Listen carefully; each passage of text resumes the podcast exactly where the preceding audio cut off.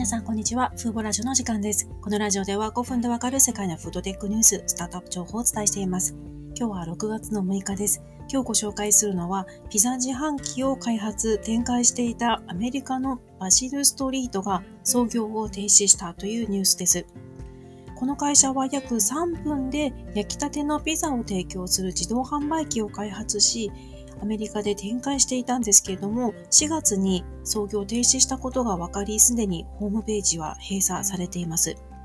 昨年の10月の段階では食品やドリンクの自動販売に特化した会社と提携しまして、アメリカの国際空港への導入を進めていたんですよね。その時の計画では今後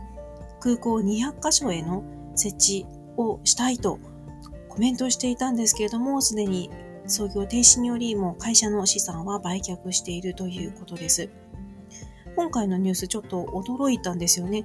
あの、いろいろな要因があるかと思うんですけども、海外メディアがまずこの事実を報道していたその海外メディアのえ記載によりますと、操業停止に至った要因は2つあるということです。1つ目は新型コロナの感染拡大により中国への部品製造が8ヶ月遅れたこと。2つ目は、昨年クラウドファンディングを実施していたんですけど、その規制聴取の処理に予定より時間がかかり、1年間出資を受けられなかったということだそうです。この2つは結構大きな、あの、この会社にとってダメージのある要因だったのではないかなと思います。と言いますのも、あの、アメリカの農務省のデータを見る限りでは、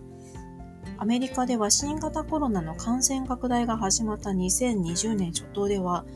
あの、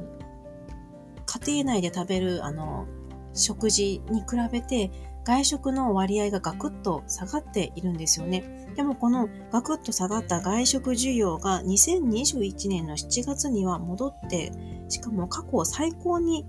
レベルに達しているんですね。そして去年の12月の段階でもパンデミック前の水準より高い割合になっていまして、アメリカではすでに外のレストランで食べるといった外食ニーズは戻ってきており、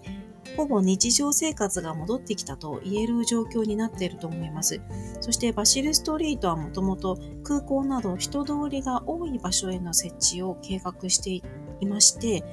で昨年のあのそういったえ企業との提携も国際空港への導入のためだったんですけども、先ほどの農務省のこういたアメリカの外食需要が戻ってきて、そして食品、食事の支出パターンがパンデミック前に戻ったという結論があったということは、シルストリートにとっては追い風になる、はずなんですけども、一方でこの創業停止というニュースを考えますと、最初私は、あの、外食産業が回復したことによって需要が減ってしまったのかなと思ったんですね。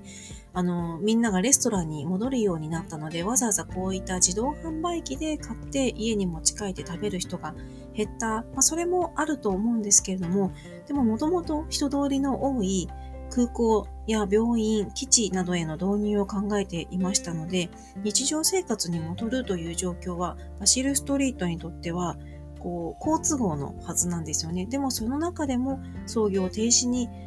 至ってしまったということはおそらく自動販売機の製造が間に合わなかった。先ほどお話しした中国での部品製造が遅れ、部品調達が遅れたために製造が遅れたということ。そして、えーあの運営を進継続するための資金が十分でなくなってしまった。これがやはり大きな理由なのではないかなと思います。直接的ではないにせよ、アメリカの外食需要が元に戻ったというのももしかしたらあの関係しているかもしれないんですけども、やはりこの今こう外食ニーズが高まってきた段階でこう提供できる自動販売機が用意できなかったっていうのが一つの要因なのかなと思いました。すごく面白いビジネスだなと思って注目していただけにちょっとショックでしたね。で、同様のビジネスをしている企業が国内にもおりまして、広島でも同じようなピザ自販機が展開されていますが、日本ですとまだ